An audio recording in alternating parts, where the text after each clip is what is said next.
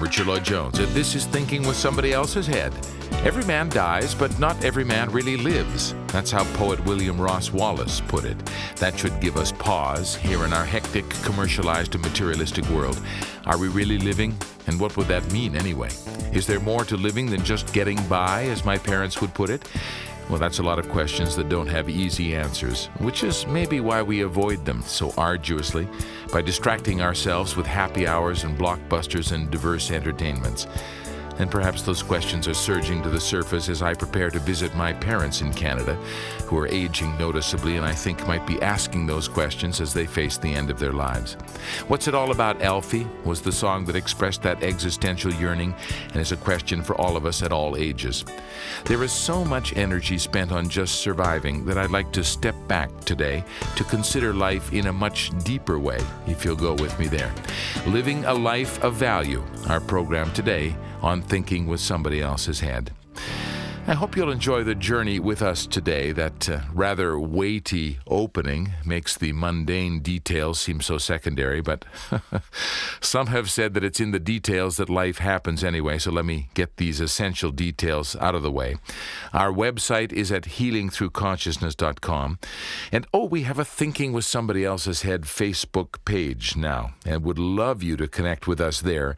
We have to start using this social networking more effectively, so do join Join us and let's start sharing that really important information that can contribute to better living. Do that on our Thinking with Somebody Else's Head page. Join us there. Be great to have you join us. Well, perhaps I'm a little meditative today because I've just returned from a week and a half at our social project in Cambuquira. That's a small town about three hundred fifty clicks from my home base in Sao Paulo. We had a week with Doctor Kepi and meetings and excursions there, and then I stayed on for a few more days with some students in an immersion course where I and some colleagues led them into a deeper understanding of themselves and the world we live in. I'll be talking more about our social work there over the next little while. That is a really excellent program that's developing in Cambuquira through Doctor Kepi's Analytical Trilogy Science, and more to come on that in the next few programs. Doctor Kepi was talking a lot to us about his therapeutical experience with human beings from around the world and how we all hide ourselves from view. We clamp down on our talents and abilities and let just a small part of ourselves leak out through the barriers we erect to stop what we have to contribute in the symphony of life. And uh, I, too, was stunned by a report sent to me by my good friend Leonard Berg up in New York about the serious mental health crisis going on in the United States today, how antipsychotic drugs are being prescribed in record numbers there, actually surpassing drugs used to treat cholesterol and acid reflux. Uh, these antipsychotics are now the single top-selling therapeutic class of prescription drugs in the U S And that got me thinking, there must be a lot of questioning going on, a lot of challenges being faced by human beings that are not being addressed very well through our media, through our uh, work, through our experiences, even through our families. Now, of course, this m- massive doses of antipsychotic drugs are being pushed a lot by the pharmaceutical industry. My gosh, what a surprise that is, huh? Marcia Angell, the former editor of the New York Journal, or the New England Journal of Medicine, and a leading critic of Big Pharma, says that uh, psychiatrists are in the pocket of industry, and uh, there's a lot of mental health clinicians with ties to the drug industry. Well, that's very obvious. But I'm, I want to come back to this existential problem because I think this is an essential issue that needs to be addressed. We'll be doing that with Doctor Claudia Bernhardt-Pacheco, more specifically through a caller and uh, her life experience. So you get an experience of uh, trilogical psychoanalysis today. But first I want to invite Sherston Arvidson, uh, one of the uh, trilogical psychoanalysts in Kepi's clinic down here in Brazil. She's from Sweden, to talk a little bit about the personal issues that are being faced by human beings today. Let's do that first, then we'll get to Claudia Bernhardt-Pacheco in our second section of our program. If uh, I'm just thinking now of uh, many of the people who are listening to this program who don't have the benefit of doing analysis with you and Doctor Claudia Pacheco, and, and they're locked into this depression, this sense that nothing has value. How can we help these people? I think it's this question of action, and I always stress this very much because I have seen it in practice that the moment the client puts herself or himself in action, starts to do something for other people, you can see an improvement immediately. One example, there was one lady. She was very depressed and anguished and had been so for a long, long time. And she started analysis, and she was analyzing many things in her life and the question of envy and projection and inversion and so on.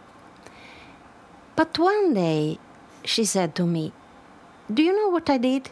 I put a note in the newspaper that I am going to to start to do sewing work, because I did it uh, earlier in my life, and I'm going to offer my service so I can people can give clothes to me that I can mend and and sew." And from that point on, I could really see a big difference, because she had accepted to put herself in action and to do something for other people. She had understood that she was not losing time by working and doing something, putting herself in action. She was gaining time. She was gaining health and more balance and happiness. And this was so obvious. It's so interesting to me that the action of helping others is what links us to this eternal energy that that you were talking about at the very beginning. This is the inner force that we have that resonates with this universal force. It comes from helping, from trying to make an effort to do something for society, for other people. Do you have some more examples from your clinical analysis, Sherston, of this narcissism and how it blocks us from this inner life that you're talking about so well today? Yeah, there is one other example. It's also from a work situation. This is a person that uh, works in a hospital. And she s- started her session saying that she was so depressed and she felt so down and lousy in many ways. And then I asked her to tell what, what was happening in her life. And she brought up the situation in her workplace. And she said that, you know, my colleagues, they don't care about the patients. They don't um, take good care of them. And uh, she was explaining this. And I asked her, what do you associate uh, these, your colleagues' attitudes with? And she said, nonchalance and lack of willingness to help and laziness. And then She, she said also that she sees them so very low, low level. And uh, then she continued to talk about herself, and she demonstrated clearly that she sees her ver- herself very high above the others and very capable and so on. But the main point again was that when she was speaking about her working situation, she was only talking about herself and what the difficulties for herself. So what did she say? She said that she had exactly this attitude that she saw in her colleagues, that she didn't want to see in herself, that she was only very narcissistic and self-centered and concentrated in herself and not at all interested in helping the patients. Yeah, she was, in fact, because she didn't want to see, she was censoring this consciousness, she's projecting it out into the other people, right? Who may also have these difficulties. Of course. But that's not the question, is it? Exactly. And when she saw this, she immediately admitted that she is very self-centered and egocentric in her work. You said to me in your notes that you sent me that uh, all illness has to do with some lie, with some dishonesty. This must be this not wanting to see that you're talking about, right? Is, is this the basis of what you're talking about here? Yes, it's the projection that we do on other people. And this is a dishonesty, because of course, the other people can have this difficulty, like in this last example. But it's not the fact that they might have some of these difficulties that this client is feeling so bad and repressed. So you see, the core of the whole situation there is a dishonesty that she has. She is lying to herself. This must show up very much, this kind of not wanting to see or these patterns of behavior must show up very much in families. Sherston, between, well, I know they do, because I've experienced them in my own experience, my own family. So talk a little bit about what can happen in this narcissistic issue that we're talking about today in a family. Exactly. Because I have some clients that bring this subject up frequently, the difficulties with children. And uh, of course, this has many facets. But one point now that I have seen clearly is this narcissistic aspect. And how does it work? Because the mother, for example, is very much concerned about her daughter, what she's doing and what she's not doing, and how she's behaving, if she's happy, if she's not happy, and if she's doing something wrong, if it doesn't function very well at school. All her attention is on this child. Why is this happening?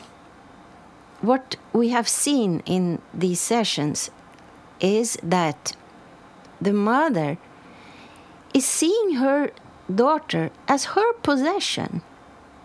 She is not seeing the daughter as an, her an own being. She is not seeing the daughter as belonging to life.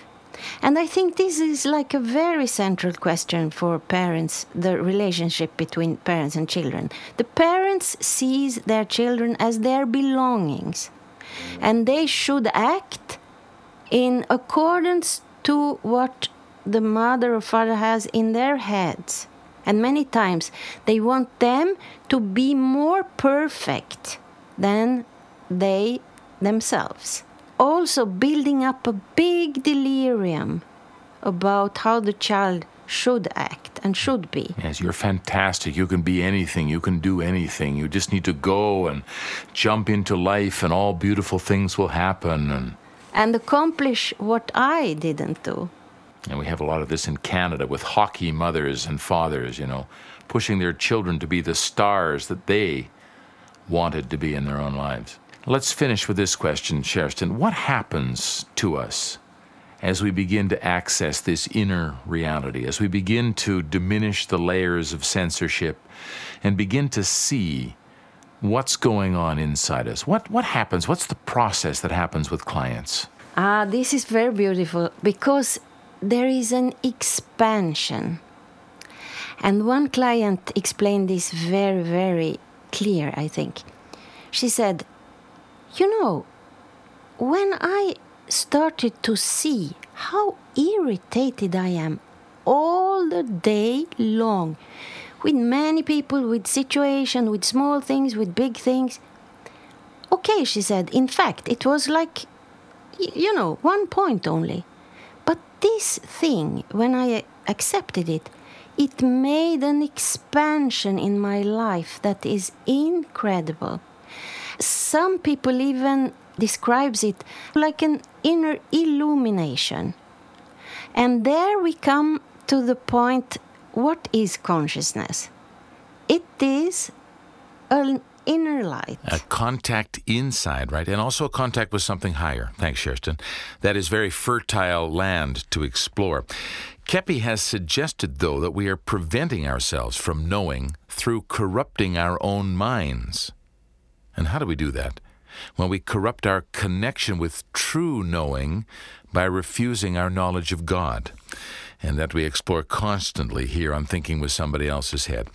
Well, time for a break. Doctor Claudia Bernhardt-Pacheco joins us next to help us consider what it means to live a life of value. You're listening to Thinking with Somebody Else's Head. We are on the Positive World Radio Network. Very happy to be here, and we're back in just a moment. Thinking with Somebody Else's Head is on the Positive World Radio Network. Hello, I'm Richard Lloyd-Jones. And we are talking today about life. Well, we always talk about life, but uh, today we're talking about living a life of value. Today we want to go a little bit deeper, and um, I, what I have here is, a, is an extract from a, an analysis that Claudia Pacheco conducted by phone with uh, one of our listeners to our program named Tiana Bass, who is from the former Yugoslavia, is a spoken word artist. And she had a question, sort of an issue to deal with about relationships. And uh, this will be a kind of a three-parter today and very interesting for you. So, Claudia. Hello, Tiana. Hello. It's so nice to meet you. You know, I've, I've read, uh, I didn't actually read your books, but I read so much about them. For example, especially Women on the Couch. It's a difficult experience for average women to read my book. It's uh, if you have gone through this experience already, this is a good sign. You are definitely not a stranger to me. I really love your work. I admire you as a woman. I admire hmm. you um, as a scientist as well. So let's try to to talk a little bit and see in what way I can be helpful to you. Yes. Well, you know... Um, Like I said, you know, uh, the topic of the conversation, uh, you know, uh, I'm very much interested in uh, the pathology of a human relationship, I would say that. Not just romantic, especially romantic relationship, relationships that are, in my opinion, the most complex. That's just how I've experienced them. And um, I've been just recently involved with somebody with a narcissistic personality disorder. And, you know, I seem to involve myself in these emotionally abusive relationships. Could you tell a little bit of how, how did you meet this person? How did you start this relationship? How was the relationship? Speak more about this. Are you still in the relationship? No, thank God I'm not. Okay, so tell me more. Yes. I'm out of this relationship, but before this, there was the other one, and before the other one, there was that one, you know? Yes, but in order to understand better how this works, it would be important to give more practical information. It doesn't matter that it is the first or the last or... Well, you know, like I say, you know, uh, um, I don't know uh, about which relationship to talk uh, exactly. I just know how it's it, it. They all have this similar pattern of behavior, you know, uh, between you know playing the role of a vi- victim, like, but very much consciously. I feel like I, you know, uh, like I know what's going on. I feel like I can define it. Like I say, I don't. I don't know how objectively I can speak for myself. But, you know, and I still go on head through the wall, basically, playing the victim and just, I guess, the fear of abandonment, you know, which is crucial here, uh, like fear of, fear of if I will, you know, stop, stop this kind of relationship that, you know, he will just, you know, not, not be there anymore. But Tiana, maybe it's maybe it's good, Richard here, maybe it's good for you just to talk a little bit about what happened. What are some practical examples of what happened in this relationship, this most recent relationship? What was happening, the day-to-day experience that you were in with this with this man? In practical terms, there were just uh, lies from his side, but I knew that, that there were lies, you know.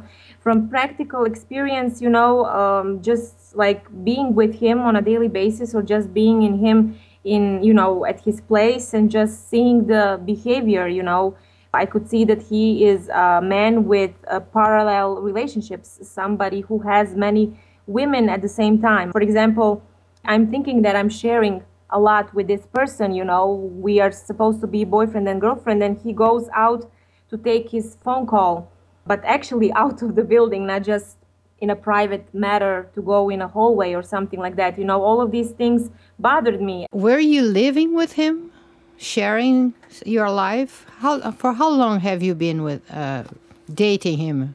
Yes, I was involved with this last in this last relationship for two years.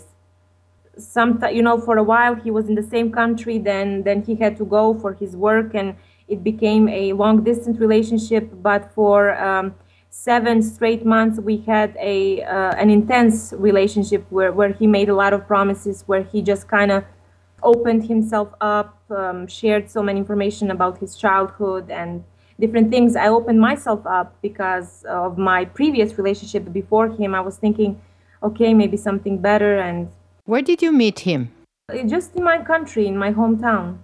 But uh, does he have uh, the same profession as you? Are you afraid that he would listen to our conversation? That's why you are afraid to tell more things? Yes, he probably will. Uh, I am. I am now. You know. Um, you know. N- no longer with him, because, uh, of course, like I said, he has parallel relationships. So, um, you know. Uh, so but, you uh, said that in your previous relationships, this pattern was there all the time. Well, you know, uh, I don't think that the previous guy was, uh, um, you know, s- such a serial cheater or whatever you call this. But this is what where, you know, my patho- pathology comes about. I was I attached myself so strongly. I was thinking, no, no, no, I will change this person or something like that. I don't know. My love will change him. He had, again, a terrible, somebody with a terrible, you know, um, childhood and things like this. We will love each other and it will get better, you know. And this is this is the pattern, you know, always. Where I can walk away, I come to the intersection and I can walk away, but I am terrified of abandonment, I guess. I don't know. So, Tiana, the way we approach any uh, therapy, any situation, is through the process of interiorization. Yes. This is the way we approach the the situation. So, in order for you to understand better why you felt always attracted to this kind of situations and this kind of man, it is important to see in what way do you resonate with them. So what what inside of you makes you feel attracted to those men? So that's why it is now important if you would give a free association with this ex-boyfriend, his attitudes. Would you give in one, two, three words, like, what do you associate him with? I associate him with lying, with manipulation, and with fear. Uh, so you are afraid of him? Uh, you know, uh, I do have fear now, even now talking about it. I cannot believe that, you know, before him, uh, you know, uh, there was also a problem, you know, um, and these people like to, people like him, you know. Of course that he's also fearful. I have no doubt about that. I have no doubt that he's only a human being. But it's just so sad to me, you know, because I would never do that on that. I do certain things to me, you know. I know that I am self-destructive uh, through these kind of relationships. Otherwise, I feel I lead a successful life because I do enjoy what I do in life. But it seems that it's not fulfilling enough. Maybe I need to heal something inside of me, you know. That was so broken. Tiana, Tiana, now let's try to change the focus from your boyfriends to your inner life. Yes. Now it is important that you kind of forget about them and we just use the associations as a bridge to know what is inside of you, hidden there, that is bringing you so much trouble. So you gave two important associations. You said lying and manipulation. So probably you see this person lying and trying to manipulate the truth. Yes, yes.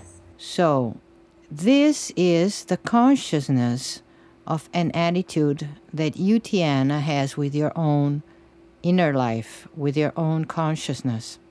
Yes. That you have the tendency to lie to yourself, to create illusions, to manipulate the truth and reality in order to make it look like you would like it to be. And that you are very much afraid to see that you do that.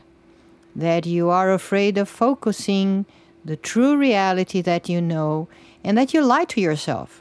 And even about men, about any, about other things, you lie to yourself. You try to manipulate your perceptions, your perception of reality. So Uh, things would turn out to be what you would like them to be and not what they really are, and that you deep down you know they are. So? Um, I very much know that. I very much know that. I feel like um, uh, it's nothing new what you told me. This is the, the biggest fear. The biggest fear is this, that I, like I said, I don't know, I'm not perfect, I'm not God, I don't, you know, uh, but uh, this is the biggest fear. It cannot be uh, a yet another such a bad story, you know, but it happened. This, this is what is kind of scary, that even though with information, you know, I can only maybe make an excuse here to say, okay, everything is just inversion, what, what you guys at, at Analytical Trilogy call, you know. Maybe I'm just inverted, you know. I don't know. Well, you are inverted because you think that the truth will hurt you, and that lying and illusions and manipulating the reality is good for you, will be less painful. I guess, you know, I went through war in ex-Yugoslavia, you know. So when, since I was very little, maybe that kind of helped, you know, all of this pathology. Uh, because since I was a little girl, uh, I've been told lies. Not by my family, but by the government. And, you know, um, we were Serbs living in Croatia, but we were, um, how do I say this? We were Serbs from Croatia. We were ethnic um, minority there, you know. And when the war came, there, were, there, there was ethnical cleansing from the side, from, from the side of Croatian government, and we had to leave. Uh, so from from early on, I had to be kind of under, undercover. Wherever I went, I was undercover, because being a Serb was very bad, you know. The, in war, everything is bad. There is no good in war, you know. But uh, from early on, I had to kind of live my life undercover, you know. When, because from age ten, I've become uh, a refugee. So wherever I went, I had to lie about who I am, because they would not uh, take us or feed us or whatever, you know. So you see the world as an enemy of yours? Uh, maybe. maybe. Maybe I do, you know. And the danger, Tiana, is that you don't see anymore when you are being enemy of yourself. When you are acting against your life. Exactly. Exactly. I can give, you know, to some kind of, when I feel that something is neutral or something is outside of my life, I can even give a smart advice. I can even write a smart song, what you would call call a smart song, you know. I'd like to, like to at least use this artistic side of me as something good, you know. But what do you do now for living? Where do you live? What do you do, Tiana? Uh, right now, uh, I live in uh, one other ex-Yugoslavian country. It's called Slovenia. We we own a restaurant here and a coffee shop. Uh, is where I help my family. But uh, just recently, my album came out. It's called uh, Playground, and I'm very much involved in the process of um, just uh, you know uh, making as many shows as I can uh, uh, live. This is what makes me extremely happy, to be um, you know to perform live in front of the audience. Or um, yes, I would say that this is the the biggest fluid that I get, you know, um, just being closed in the studio or just write a song uh, in my um, apartment. It's also very much like a therapy, but to really share this live on the stage, you really feel the energy of people. Is uh, if I didn't do that, I don't know where I would be today, you know. Mm-hmm. And and so you, you compose and you sing songs. Yes, I do spoken word style and singing. It's something similar, rapping, spoken word. Uh, so I, yes, I write lyrics, uh, I write uh, melodies, I sing, I do spoken word. And what what do you think about music, and what do you want to express through music to people? What in general do you say in your songs? What do you want to do with arts? Yes, with arts, uh, uh, um, this is like my sanctuary. This is where I'm most, most uh, honest. I would like to express just my anguish and my, my feelings. I wouldn't say that there is one, um, one specific topic. I've been talking a lot about war in my songs, but uh, there are many different topics that one woman experiences through her life, you know. And, and do you have any, like, uh, Uh, wish or ideal to bring a message to your fans and to your listeners, to humanity, for instance? Yes, to yes. help to help them somehow with your music. Yes, I would love that. I would love that. Uh, I mean, help. It just, it's just, it makes me also feel not lonely. you can maybe touch another person, you know, by your story, because maybe this other person has a similar story to yours, you know. We have to take a break now, Tiana and uh, Claudia. We'll be back in just a moment on Thinking with Somebody Else's Head to continue our fascinating psychoanalysis by telephone. Thinking with Somebody Else's Head on the Positive World Radio Network. Back in a moment. Thinking with Somebody Else's Head is on the Positive World Radio Network. I'm Richard Lloyd-Jones. Very happy to have you with us today. Our website is at healing through consciousness dot com. Our email, jones healing at gmail dot com.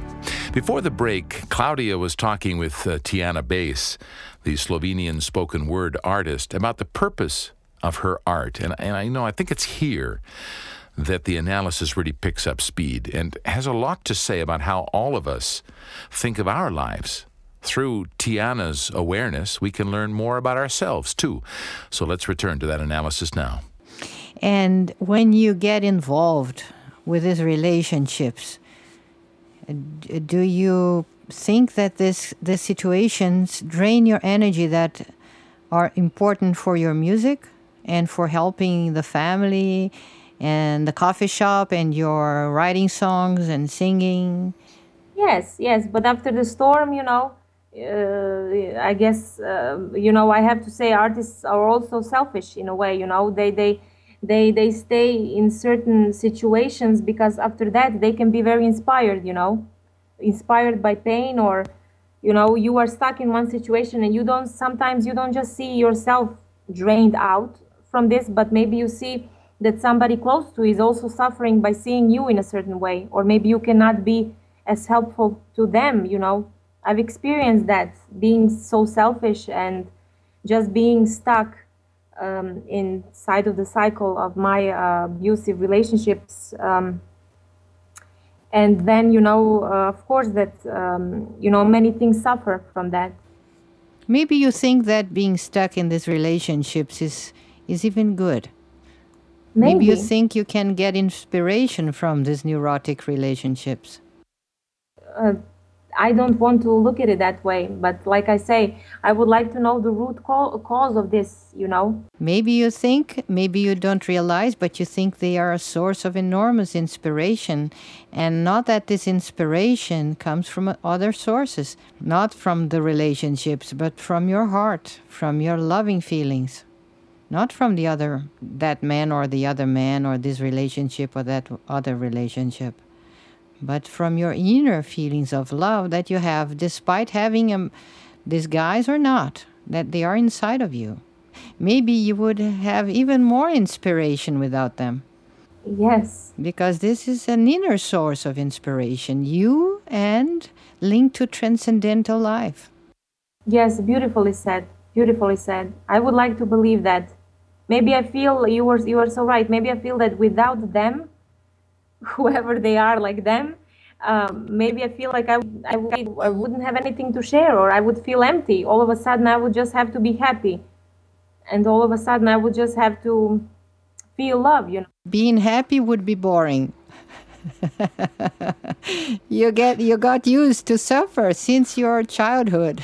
Yes, I'm used to suffering. I'm addicted to suffering. Yeah, yeah, so you have to continue always a kind of war, being anguished. Yes, the war, the war came. This is why I called my album uh, Playground, because this is the last moment that I remember I was happy, on my playground, where I didn't know about death and h- hatred in that way, or people being divided in, you know, by nationalities or religions or just stupid things like that. It's just amazing.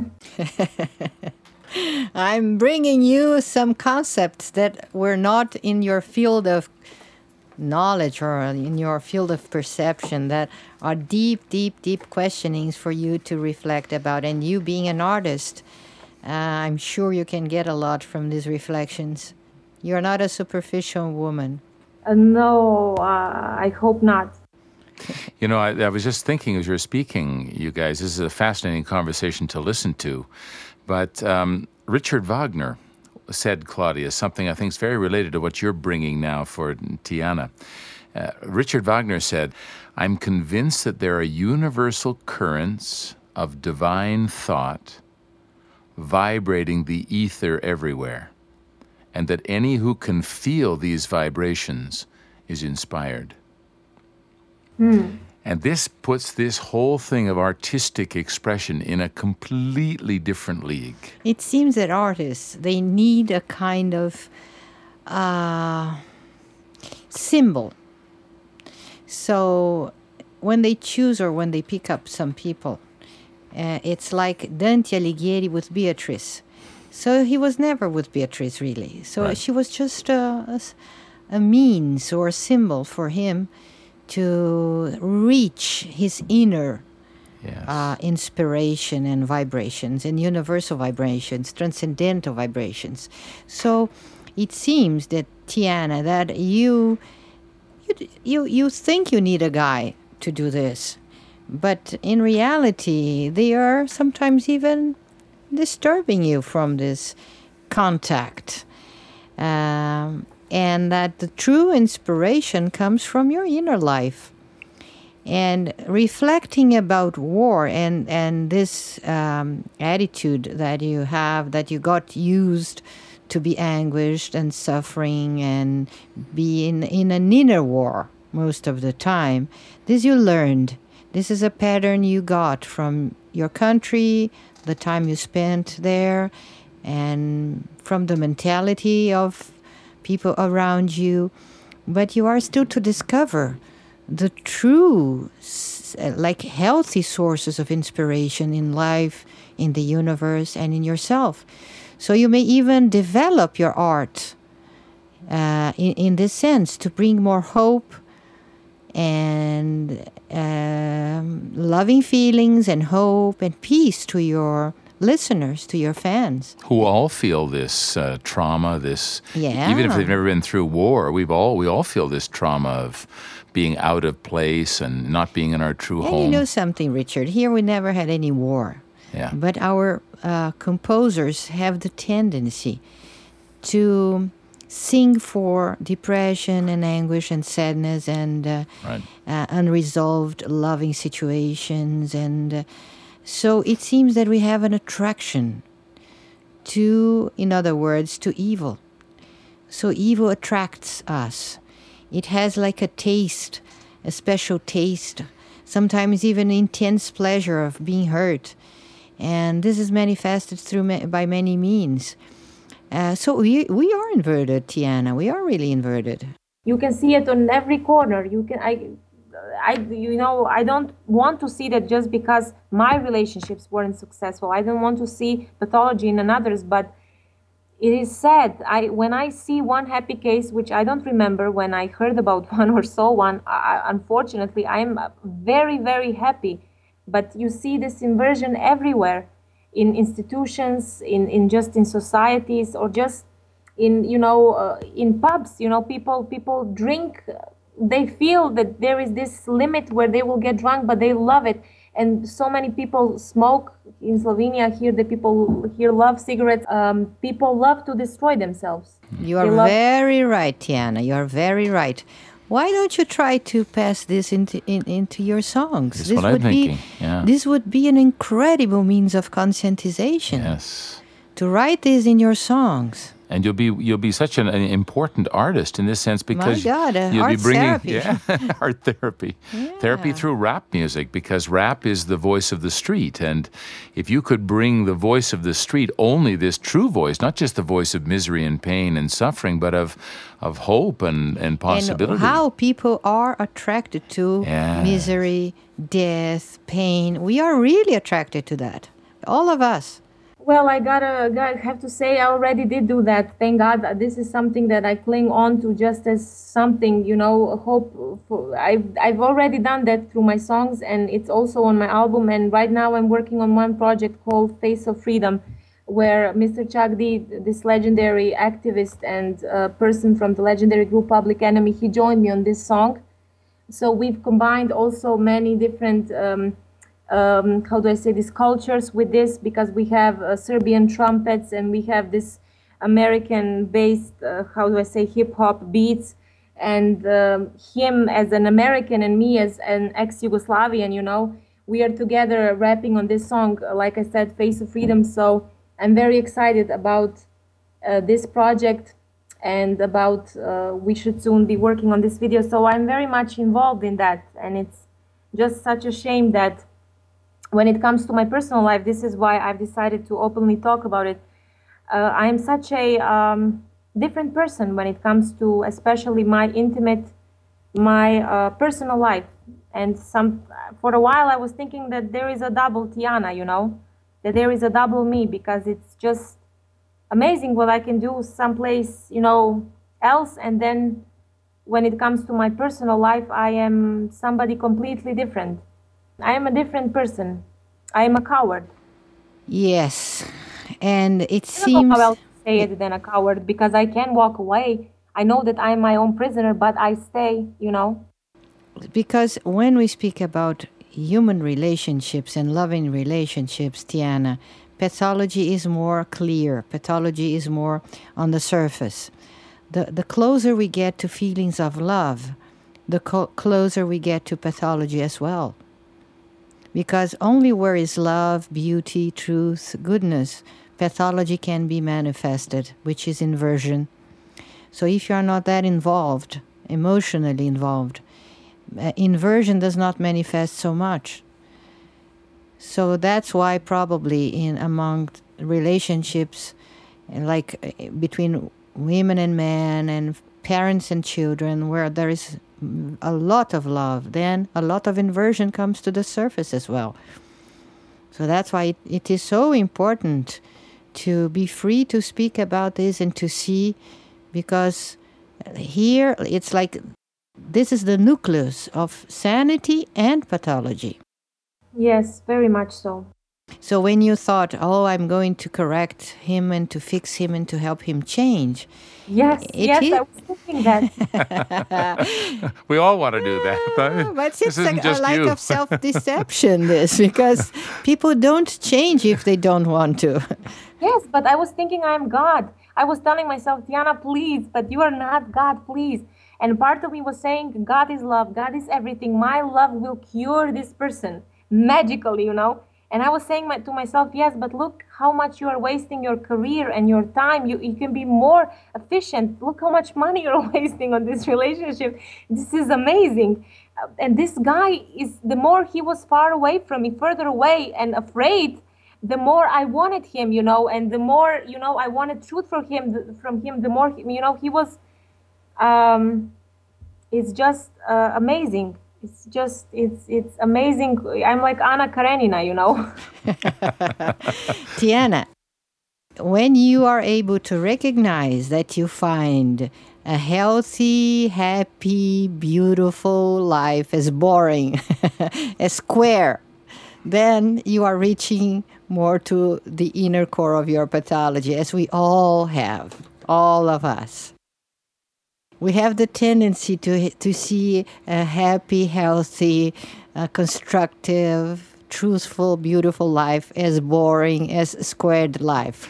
It's just so incredible, Claudia, because I remember when I first came here, Tiana, I first came to Brazil, and we were, we were doing a teleclass with Claudia, and we were talking about inversion and inversion in the arts, I think. And I was saying, but but wait a minute, Claudia, I still remember I have the I have the text somewhere, so I can't deny that I said this. I said, but but you need conflict for drama. You can't have what would what would theater be? What would films be without conflict, without one person wanting the other to change or wanting the other to stay and they want to leave? And well, and you know something, this is true in the sense that uh, arts should bring consciousness to people about pathology. The the drama we live, the drama we create, the inversions we live, uh, the envy, the hate, there will always be this in human nature.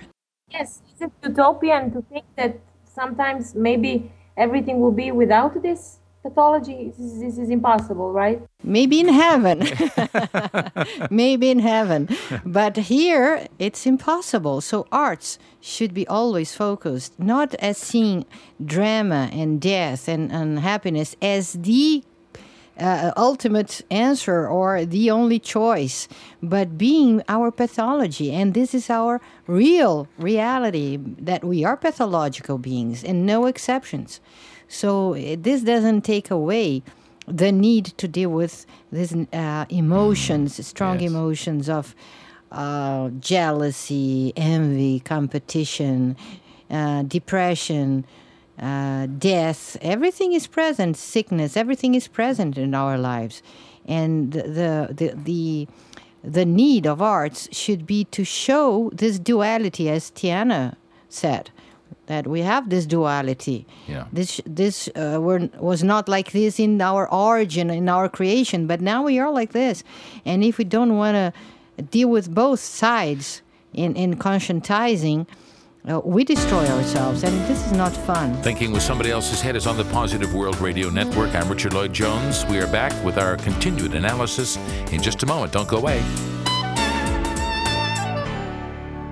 The program is Thinking with Somebody Else's Head. We're coming to you from the International Society of Analytical Trilogy in Sao Paulo, Brazil. My name is Richard Lloyd-Jones. When we left off last time, Claudia was talking about the true purpose of art and artists.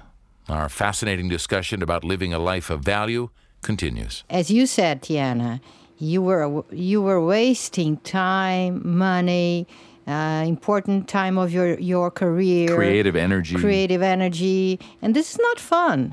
This seems to be enjoyable, but this is not fun. In the end, you end up with nothing, a dis, a de, a destroyed.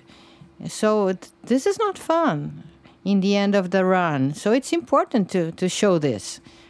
It's unbelievable. You, here, you know, you, you take the, you look at the package, the pack of cigarettes, and it says clearly, I don't know if you have it, in you know Brazil or I don't know in which part of America also, but we have it here, you know, because the law is very strict. Each pack of cigarettes has the saying, you know, um, smoking kills, or smoking uh, can get you cancer, or smoke, you know, but you know, with huge letters it says smoking kills, and people go and they read this and they buy this and they open this this this box of cigarettes and they smoke. Yes, and. Yeah, and when they have cancer, and when they have, they are like in in in the end of the line, uh, so they don't feel that is fun anymore. The pain is crucial pain. This is really like that incredible artist that did The King and I, that Yul, died. With Yul Brenner. Will, Yul, Yul Brenner. Brenner. He said, "If I would." If I would have the slight idea, the slightest idea of how painful, how horrible it is to have a cancer, I would never, ever had uh, smoking just one cigarette." Yeah. It, because we, we, we want to have the pathological attitude without the consequences. This is our real craziness. Yeah. We want to we want to do everything crazy, inverted, and, and have uh, good consequences somehow. Yes. This is very delirious. Yeah. We feel like cats, like we have, I don't know how many, nine lives or so. We, we don't live today. Yeah. So they invented reincarnation because of this. People invent many things, especially, you know, the governments for the pharmaceutical companies. They give many things labels, you know, in order to give humanity many different drugs, which only sink, you know, which with the help of these drugs, people only sink deeper and deeper into the hole of... Um... Now I'll ask Richard to read to you an email I, I just received from a friend. Read this, it's, it's not just the long. First page, Claudia, or no, the, just the whole thing? It. Okay, so yeah. uh, the number of physicians in the United States is seven hundred thousand. Accidental deaths caused by physicians per year are one hundred twenty thousand. Accidental deaths per physician is zero point one seven one. Statistic, wow. Statistics courtesy of the U S Department of Health and Human Services. Now think about this. The number of gun owners in the U S is eighty million. The number of accidental gun deaths per year, all age groups, is fifteen hundred. So compared to, to this, the death caused by doctors. Doctors, yeah, one hundred twenty thousand by doctors, fifteen hundred by guns. Yeah, look at the difference. The statistics courtesy of the F B I. So statistically, now here we get to the, the, the crux of it. Statistically, doctors are approximately nine thousand times more dangerous, yes, than gun owners. Yes. And we look for them, and we see them as gods, and we don't stay with, uh, without them, and we pay enormous uh, amounts of money in order to have health insurance and health care, but it's not health care at all. As you said, they are deceptive. There's so many topics here. Yeah, do you, you remember ra- what I what I uh, um, wrote to you about AIDS? And I'm sorry uh, to forget, what is your uh, dear friend's name, Doctor What is Giraldo. Name? Doctor Roberto Giraldo. I am so thankful, I would like to say this again, because for me it was, it really be, um, started changing after reading uh, Doctor Giraldo's email, because it made so much sense. He was so very brief and so clear to me. I couldn't believe it. To this day, I'm thankful. So now you cannot torture yourself anymore with these ideas. Yes. So, I, I, so he took this excuse from you. Yeah, now. now. Now let's take the excuse of toxic relationships too. We have to take, we have to take that one away too. You know, because of my, not just the recent one, but the one before that, after that relationship, I've developed this fear, this fear, obsessive compulsive disorder, in w- in a way of uh, thinking that I have AIDS. I, I had no logical explanation why I would think that. I didn't take any drugs, nothing, nothing, nothing. But I was thinking that I have AIDS and that I'm dying. And I've read everything that you can possibly read about AIDS, everything you can possibly read about H I V, everything. Um, and I've tortured myself with reading about this, meaning that I, because I was so afraid to go and take this test. And then I've discovered something amazing. At this point, I'm sure about this as much as I'm sure about music. I, this is going to be a shock for many people, but I personally believe that this virus does not exist. AIDS is just um, a man-made disease. It's something that, in my opinion, is just uh, an illusion. And you know, that was a, met- a metaphor for me. It was a big metaphor for me, and I know it's the same. The similar should probably go for a toxic relationship, because I am all the time afraid of something that doesn't even exist. Okay. Yeah, you're right. Exists only inside of us, and this is the big danger. My big thanks to Tiana Bass for volunteering her pathology for science. As we all must do, really. I want to continue our discussion a little bit, not with Claudia this time, but with my good friend Fabrizio Biliotti, who's an Italian journalist and musician, to talk about the role of arts a little deeper.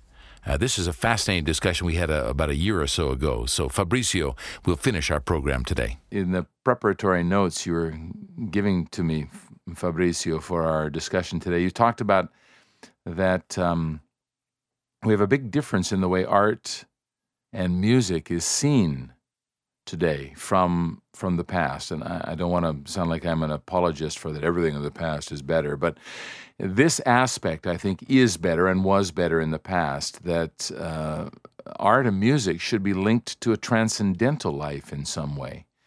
So maybe we should start there, talking art and music. What was it? What was it used for? What was the purpose of it? Yeah, you know, Richard, we don't know very much about the Greek uh, the Greek music, because there is no uh, written music. Huh? Didn't have a lot of C Ds in no, those days. No, not ma- so many C Ds and so on. But uh, what we know is that, for example, music was considered in uh, uh, by the Greek uh, very, very important because of two factors. First of all, because music was uh, considered as a means uh, to link the human being to God, to the transcendental life, to a superior level of life. And the second, because music was considered as something therapeutical. Then the therapeutic value of music was well known from the ancient Greek. So they had an idea of art uh, for other purposes than just to fulfill the artist's needs, right? And today yes. We seem to have moved away from that a lot, haven't we? No, we don't have anymore. this. The, the music today doesn't have uh, this aim anymore, we can say. Then uh, there is a big difference. If we consider, for example, that until the nineteenth century, all the musicians had this purpose to uh, express something coming from a superior level.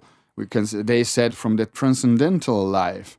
And they tried to transfer these feelings, what they feel and what uh, they capture, for example, like Beethoven, from nature. Huh? Beethoven, he said, for example, that he captured these elements from nature, these universal elements from nature, uh, such as uh, Johannes Brahms too.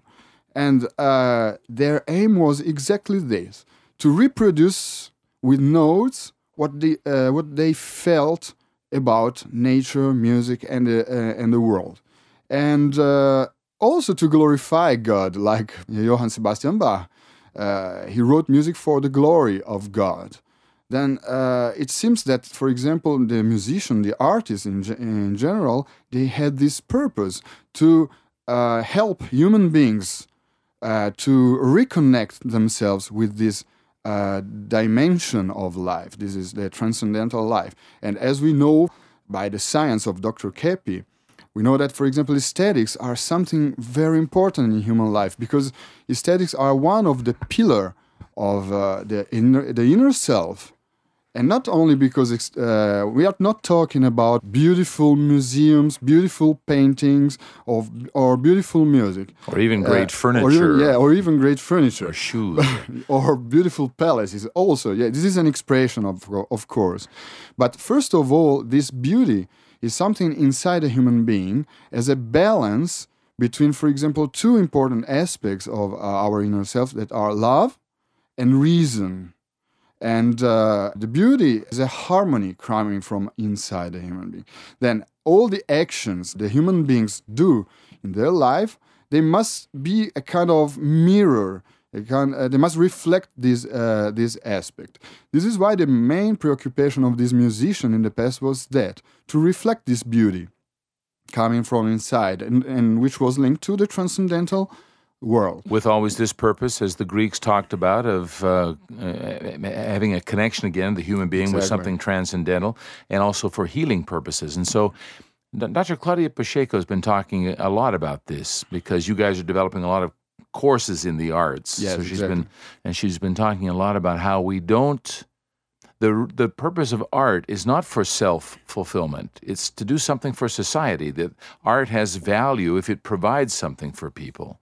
And so these these um, uh, sort of, I don't want to say ancient, but these older artists in older times, they had this concept, didn't they, of trying to do something for the good of humanity. Trilogical science gives us uh, a light in this sense, because beauty is a pillar of our inner self, uh, of our inner reality, makes the music or art an, an important element to awaken this inner part that we have always. We are born with this part, with, with uh, this inner structure. And then music is not only a means uh, of entertainment, for example, but is a means of awakening this, the existence and the consciousness of the existence of this part inside of ourselves. Uh, if music is capable to awaken this consciousness of beauty, of love, and of reason inside of ourselves, this uh, helps us to get in touch with our sane part. This is why music is therapeutical. I, I, I want to just address this one aspect, because this comes up a lot with artists, that art should be whatever the artist wants to portray. Mm-hmm. And it, it can be whatever it is. And, and Mozart had such a great thing to say about that. This quote you sent me, that that the the passions, he said, whether they're violent or not, should never be so expressed as to reach the point of causing disgust. Music, even in the situations of the greatest horror, should never be painful to the ear, but should flatter and charm it, and thereby always remain music. They made a very clear distinction that music had a, uh, a link, a direct link, with beauty and aesthetics, that it was something beautiful. And this is, although we can differ on, well, I like this kind of music and you like that, we still know if music is beautiful or if it's not beautiful. If, so, if a singer sings out of key, everybody knows that, whether they know anything about music or not. So do cats and dogs and children, you know. So there is something about this that I think is really important, the link with aesthetics, harmony. Well, even our physical structure reflects The, the perfection of nature.